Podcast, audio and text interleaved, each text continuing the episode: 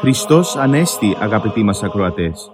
Χαίρετε και καλωσορίσατε στο ραδιοφωνικό πρόγραμμα «Η Φωνή της Ορθοδοξίας» που σας παρουσιάζει η Ορθόδοξη Χριστιανική Ένωση υπό την αιγίδα της Ιεράς Αρχιεπίσκοπης Αυστραλίας. Μεταξύ άλλων θα ακούσετε διδαχές από την Αγία Γραφή, σκέψεις από πατερικά κείμενα και βίους Αγίων. Καλή σας ακρόαση.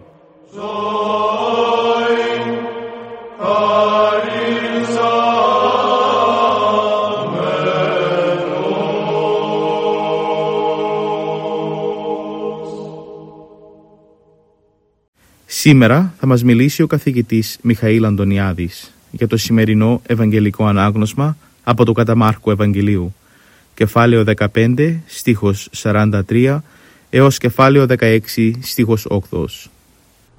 Και διαγενωμένου του Σαββάτου, Μαρία η Μαγδαληνή και Μαρία του Ιακώβου και Σαλόμη, ηγόρασαν αρώματα ή να ελθούσε αλήψωση τον Ιησού. Έτσι αρχίζει το Ευαγγέλιο της Κυριακής των Μυροφόρων αγαπητοί μου χριστιανοί. Τρεις γυναίκες φτωχές, αδύνατες, άσημες. Περπατούν στα σοκάκια της Ιερουσαλήμ, μια πόλη μολυσμένη από την κακία των Ιουδαίων και τη σκληρότητα των Ρωμαίων κατακτητών. Μόλις άρχισε να χαράζει και η μέρα δεν είχε ακόμα φανεί στον ορίζοντα, Αυτές όμως δεν φοβούνται καθόλου. Ένα μόνο τις απασχολεί. Ποιος θα κυλήσει τη μεγάλη πέτρα που έφραζε την είσοδο στον τάφο του Ιησού; Και αναβλέψασε θεωρούν ότι απεκεκύλιστε ο λίθος. Είναι γαρμέγα σφόδρα. Όταν σήκωσαν τα μάτια τους και είδαν τον τάφο ανακάλυψαν ότι η πέτρα που έκλεινε την είσοδο στον τάφο δεν υπήρχε, είχε φύγει και ήταν πολύ μεγάλη. Ο Ιησούς αφοσιώθηκε ολοκληρωτικά στους μαθητές του όταν ήταν εδώ στη γη. Τους απεκάλυψε πολλές θεϊκές αλήθειες. Τους είπε ότι θα πεθάνει αλλά και ότι θα αναστηθεί. Τους παρακάλεσε ακόμη να μείνουν μαζί του στις δύστολες στιγμές του. Αλλά όμως τον εγκατέλειψαν, τον αρνήθηκαν και έφυγαν ακριβώς την ώρα που τους χρειαζόταν περισσότερο. Ο Πέτρος τον αρνήθηκε τρεις φορές. Ο Ιούδας τον παράδοσε στους Φαρισαίους. Τα πλήθη που τον ακολουθούσαν μαγευμένα από τη διδασκαλία του Φαίνεται ότι τίποτε δεν έμεινε στην καρδιά τους. Περίμεναν να διδάξει για να τον πλησιάσουν με τους αρρώστους τους για να τους θεραπεύσει. Γι' αυτό όταν οι γραμματείς και οι Φαρισαίοι έδειξαν φανερά την έχθρα και το μίσος για τον Χριστό, ο ίδιος λαός που ακολουθούσε τον Χριστό βρίσκεται τώρα έξω από το πρετόριο φωνάζοντας Σταύρωσον, Σταύρωσον Αυτόν. Όποιος όμως διαβάζει τα Ευαγγέλια τον κάνει εντύπωση η ολοκληρωτική αφοσίωση στο Χριστό μιας χούφτας γυναικών. Αυτές ακολουθούσαν τον Χριστό όπου πήγαινε και φρόντιζαν και την τροφή και τα ρούχα του με δικά τους έξοδα ενώ οι ίδιες ήταν όλες φτωχές. Αυτές από τις οποίες τίποτα δεν ζητήθηκε έμειναν πιστές στο Χριστό με όλη την αγάπη που χωράει στην ανθρώπινη ψυχή. Αυτές είναι οι μυροφόρες που έκλεγαν κάτω από το σταυρό του Χριστού κατόπι έξω από τον τάφο του και σήμερα πηγαίνουν στον τάφο του να τον αλείψουν με αρώματα με κίνδυνο της ζωής τους. Δεν νομίζετε ότι και σήμερα έχουμε ιδιαίτερη ανάγκη να ξαναβρούμε αυτή την αγάπη και τη βασική ανθρώπινη εφοσίωση. Ζούμε σε μια εποχή που και αυτά ακόμα δυσφημίζονται από επικίνδυνες ιδέες. Η ανθρώπινη ιστορία είναι μια σειρά τραγικών γεγονότων σε όλο τον κόσμο που γέμισε τους τόπους με ρήπια. Αλλά εκείνο που δεν άλλαξε στη ταραγμένη ιστορία της γης είναι η φωτεινή εικόνα της γυναίκας. Δίχως αυτή την παρουσία, χωρίς αυτό το φως, ο κόσμος ανεξάρτητος από τις επιτυχίες του θα ήταν ένας κόσμος τρόμου, χωρίς υπερβολή. Μπορεί να πει κανείς πως η ανθρωπιά του ανθρωπίνου γένους διασώζεται από τη γυναίκα. Συντηρείται όχι με λόγια και ιδέες, αλλά με τη σιωπηλή παρουσία της που φροντίζει και αγαπά, που υπομένει και περιμένει και συνεχίζεται στη γη η γιορτή της ζωής παρά το κακό που επικρατεί στον κόσμο. Τότε η χαρά και το φως αυτής της γιορτής ανήκει στη γυναίκα, στην αγάπη και την αφοσίωσή της που ποτέ δεν σβήνει. Η Εκκλησία στο πρόσωπο των μυροφόρων τιμά όλες τις γυναίκες του κόσμου που σκορπούν γύρω τους την αγάπη και την συμπόνια σε όσους τη χρειάζονται και αυτό είναι δώρα του Θεού στη γυναίκα που αντανακλούν την αγάπη του και το μέγα έλεος. Την αγάπη, τη συμπόνια και το έλεος του Θεού οι μυροφόρες τα σκορπούν γύρω τους. Ιδιαίτερα για χάρη του Ιησού. Έκλαγαν κάτω από το σταυρό του. Κατόπι έκλαγαν έξω από τον τάφο του. Και σαν σήμερα πήγαν στον τάφο πάλι για να τον αλείψουν τον Χριστό με αρώματα όπως ήταν η συνήθεια των Ιουδαίων με κίνδυνο της ζωής τους. Οι μυροφόρες δεν πηγαίνουν στον τάφο με άδεια χέρια.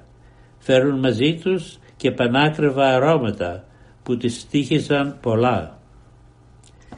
Το ίδιο κι εγώ, αν θέλω να συναντήσω τον Ιησού, πρέπει να φέρω κάτι, απόδειξη της καλής μου θελήσεως, κάτι που με κοστίζει. Και το κάτι που ζητά ο Ιησούς δεν είναι υλικό, παραδείγματος χάρη μια σειρά στα θρησκευτικά καθήκοντά μας. Όχι, ο Ιησούς ζητά κάτι άλλο. Να αναγνωρίσω πρώτα την αμαρτωλή μου κατάσταση. Ύστερα ζητά τη μετάνοιά μου και τέλος ζητά την εξομολόγησή μου. Αγαπητοί μου χριστιανοί, ο άγγελος στον τάφο του Ιησού παρήγγειλε στις μυροφόρες να πούν στους μαθητές του να πάνε στη Γαλιλαία. Εκεί θα πάει και ο Ιησούς να τους συναντήσει. Γιατί στη Γαλιλαία τους πρωτοσυνάντησε, εκεί τους κάλεσε να τον ακολουθήσουν, εκεί υπερπολήθηκε η ψυχή τους από τη Θεία Παρουσία Του και την ειδονή της ζωής του Πνεύματος. Και όμως στη ζωή του καθενός μας υπάρχει μια Γαλιλαία. Ήταν οι μέρες, τα χρόνια εκείνα που είχαμε αισθανθεί μέσα μας στην παρουσία του Ιησού, τη χαρά του πνεύματος στη γαλήνη της ψυχής που φέρνει η προσευχή, τη δύναμη της θείας Κοινωνίας και την ελευθερία της ψυχής μετά την εξομολόγηση. Από τότε ίσως πέρασε καιρός πολύ ξεθόργησαν μέσα μας οι Άγιες μέρες και οι ιερές εμπειρίες. Σήμερα μέσα στην Εκκλησία βρεθήκαμε όλοι μπροστά στον Ιησού. Σήμερα ζητά από τον καθένα μας να επιστρέψουμε στη Γαλιλαία της ζωής μας, να του συναντήσουμε πάλι και να ξαναρχίσουμε τη ζωή μας μαζί Του. Όποιος γνώρισε έστω και μια φορά τον Ιησού είναι αδύνατο να τον ξεχάσει. Είναι αδύνατο να μην δεχθεί σήμερα την πρόσκλησή του να ζήσει την υπόλοιπη ζωή του πιασμένος από το παντοδύναμο χέρι του Ιού του Θεού. Αμήν. Κατά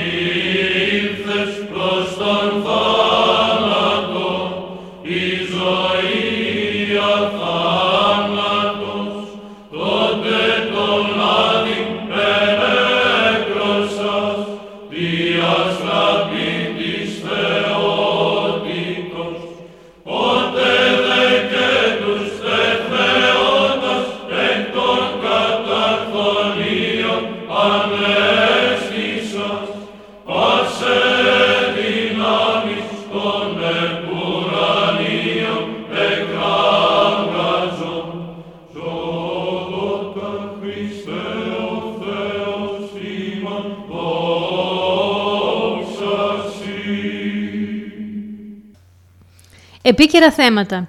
Σήμερα όλος ο χριστιανικός κόσμος τιμά με ένα ιδιαίτερο τρόπο την προσφορά της μητέρας.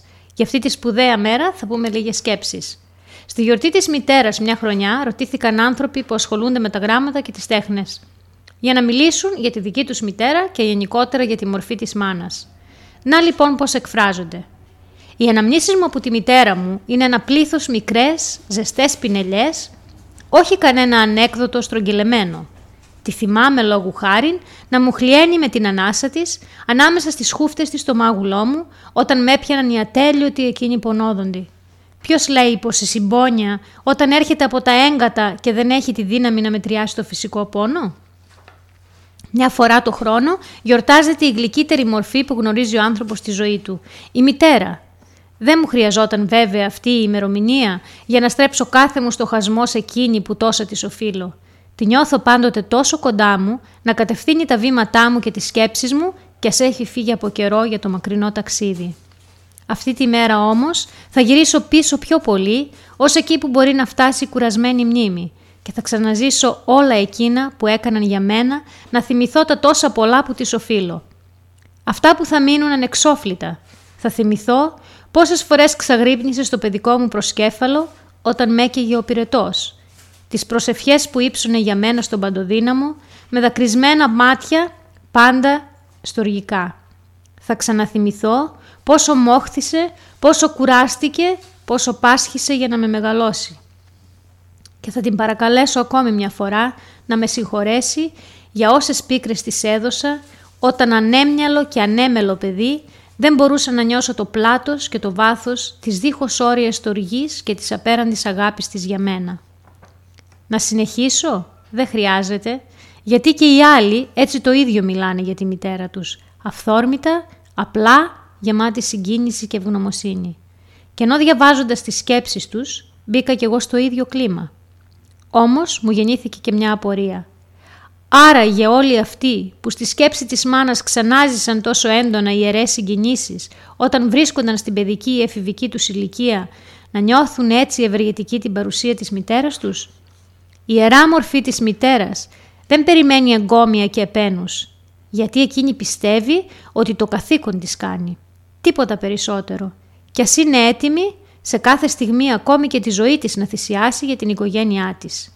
Έχουμε όμως ανάγκη εμείς τα παιδιά της να της δίνουμε τη θέση που της πρέπει μέσα στην καρδιά μας και την ευγνωμοσύνη μας για αυτήν να την εκδηλώνουμε τώρα στη γιορτή της με ένα ξεχωριστό τρόπο που ο καθένας μας θα βρει για να της πει το ευχαριστώ του.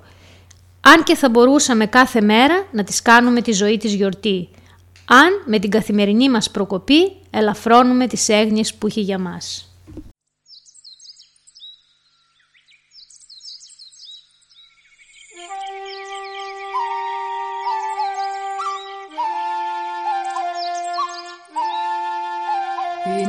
Μια σκάλα πολύ ψηλή που απ' τη γη φτάνει στα ουράνια κι όποιος μπορέσει να την ανεβεί του Χριστού θα κερδίσει δυο στεφάνια.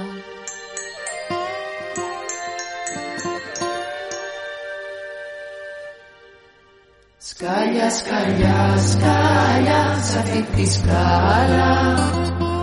Βόλθα Πανάγια, να ανέβω μία στάλα Σκάλια μικρά, σκάλια, σκάλια μεγάλα.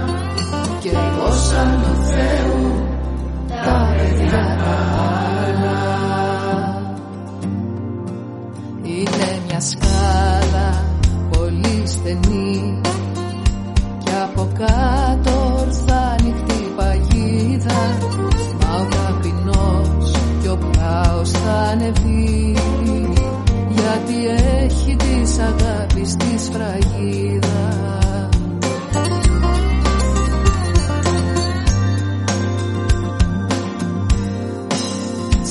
σκαλιά, σκαλιά σ' αυτή τη σκάλα. Βόηθα ανέβω μία στάλα Σκάλια μικρά, σκάλια, σκάλια μεγάλα. Κι εγώ σαν του Θεού τα παιδιά τα άλλα. Σκάλια, σκαλιά, σκάλια σ' αυτή τη σκάλα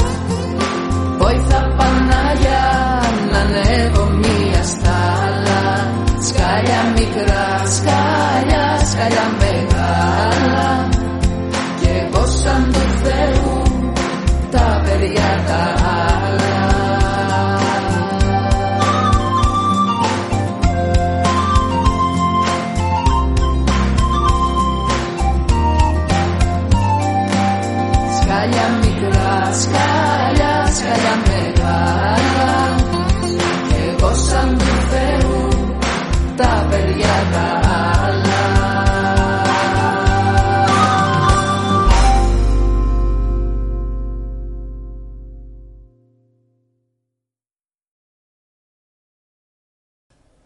Ας ακούσουμε μερικές σκέψεις για την εγκυμοσύνη και τον θυλασμό από τον Πάτερ Παΐσιο. Η ανατροφή του παιδιού αρχίζει από την εγκυμοσύνη. Αν η μητέρα που κυοφορεί συγχύζεται και στεναχωριέται, το έμβριο μέσα στην κοιλιά της ταράζεται. Ενώ όταν η μάνα προσεύχεται και ζει πνευματικά, το παιδάκι στην κοιλιά της μάνας αγιάζεται. Γι' αυτό η γυναίκα όταν είναι έγκυος πρέπει να λέει την ευχή, να μελετάει λίγο από το Ευαγγέλιο, να ψάλει, να μην έχει άγχος, αλλά και οι άλλοι να προσέχουν, να μην τη στεναχωρούν. Τότε το παιδί που θα γεννηθεί θα είναι αγιασμένο και οι γονείς δεν θα έχουν προβλήματα μαζί του ούτε όταν είναι μικρό ούτε όταν μεγαλώσει. Ύστερα όταν γεννηθεί το παιδί πρέπει να το θυλάσει όσο πιο πολύ μπορεί. Το μητρικό γάλα δίνει υγεία στα παιδιά. Με το θυλασμό τα παιδιά δεν θυλάζουν μόνο το γάλα. Θυλάζουν και αγάπη, στοργή, παρηγοριά, ασφάλεια και αποκτούν έτσι δυνατό χαρακτήρα αλλά και την ίδια τη μητέρα τη βοηθάει ο θυλασμός. Όταν οι μητέρες δεν θυλάζουν τα παιδιά, δημιουργούνται ανομαλίες στον οργανισμό τους που μπορεί να οδηγήσουν σε μαστεκτομές. Παλιά, μια μητέρα μπορεί να θύλαζε και το παιδί της γειτόνισσας αν δεν είχε γάλα. Τώρα, πολλές μητέρες βαριούνται να θυλάσουν τα παιδιά τους, ακόμη και τα δικά τους.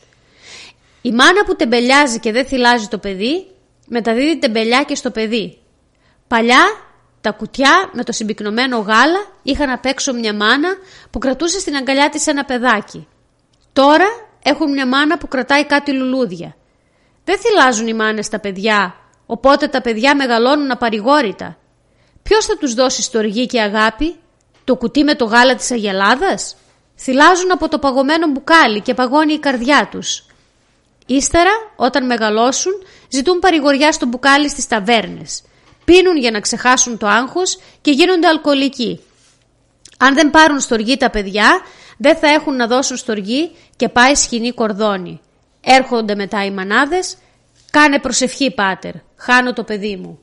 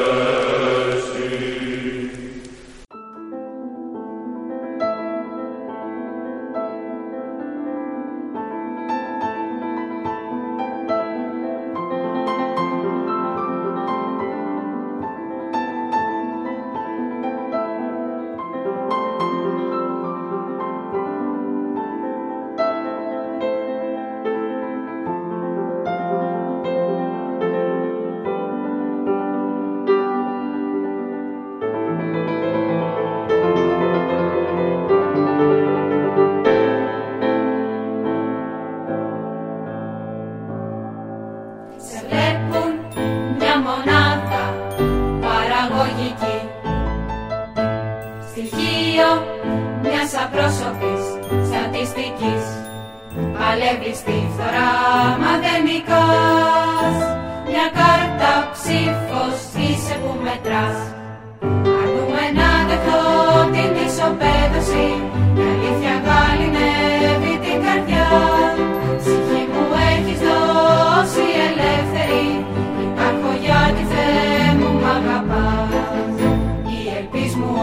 ο πατήρ ο Υιός καταφυγή η σκέπη τα Αγιο Πνεύμα και όργιο θείο η Εκκλησιά που σωτηρία μυστικά γνωρίζει στον καθένα.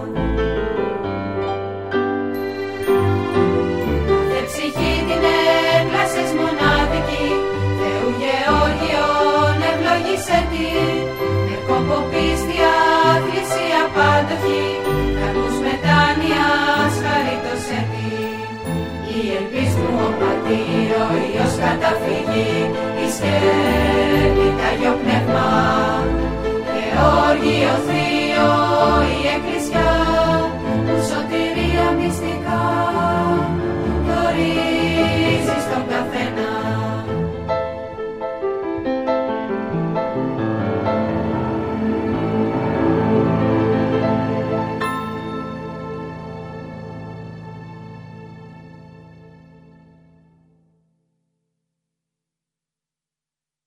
Στις 4 Μαΐου, η Εκκλησία μας τιμά τη μνήμη της Αγίας Πελαγίας. Στο πρόγραμμά μας σήμερα θα αφιερώσουμε μερικές σκέψεις από τη ζωή της.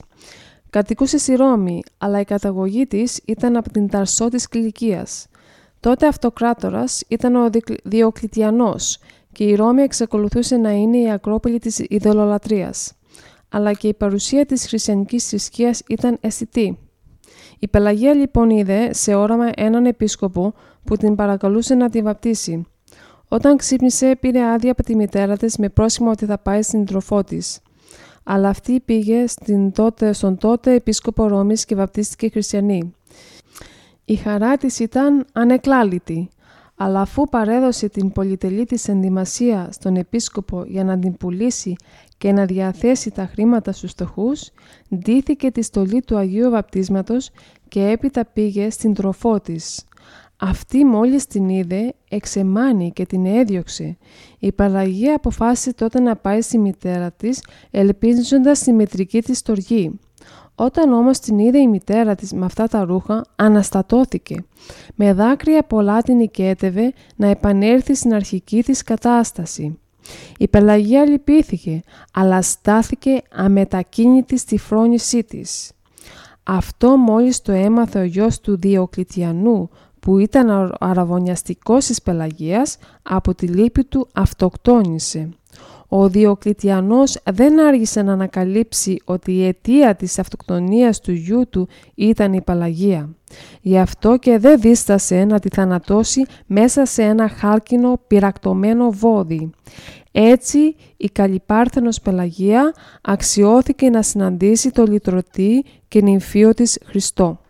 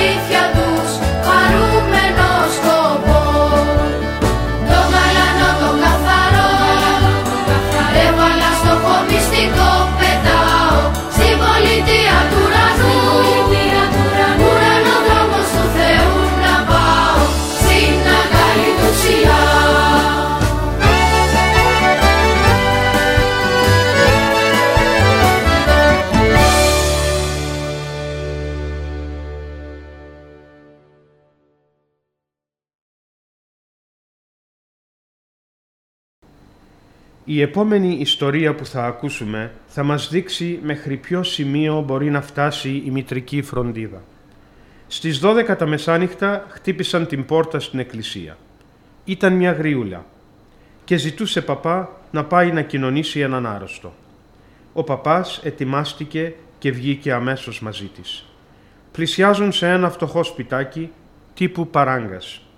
Η γριούλα ανοίγει την πόρτα και μπάζει τον ιερέα σε ένα δωμάτιο. Και να, ξαφνικά ο παπάς βρίσκεται εκεί μόνος με μόνο τον άρρωστο. Ο άρρωστος του δείχνει με χειρονομίες την πόρτα και σκούζει. «Φύγε από εδώ! Ποιος σε κάλεσε! Εγώ είμαι άθεος και άθεος θα πεθάνω!» Ο παπάς τα έχασε. «Μα δεν ήλθα από μόνος μου, με κάλεσε η γριά». «Ποια γριά! Εγώ δεν ξέρω καμιά γριά». Ο παπάς, καθώς στέκει απέναντί του, βλέπει επάνω από το κεφάλι του άρρωστου μια φωτογραφία με την γυναίκα που τον κάλεσε. Του λέει, ενώ του δείχνει το πορτρέτο, «Να, αυτή. Ποια αυτή. Ξέρεις τι λες, παπά. Αυτή είναι η μάνα μου και έχει πεθάνει χρόνια τώρα». Για μια στιγμή πάγωσαν και οι δύο. Αισθάνθηκαν δέος. Ο άρρωστος άρχισε να κλαίει και αφού έκλαψε ζήτησε να εξομολογηθεί και μετά κοινώνησε. Η μητέρα του είχε φροντίσει από τον ουρανό να του δείξει τον δρόμο της σωτηρίας.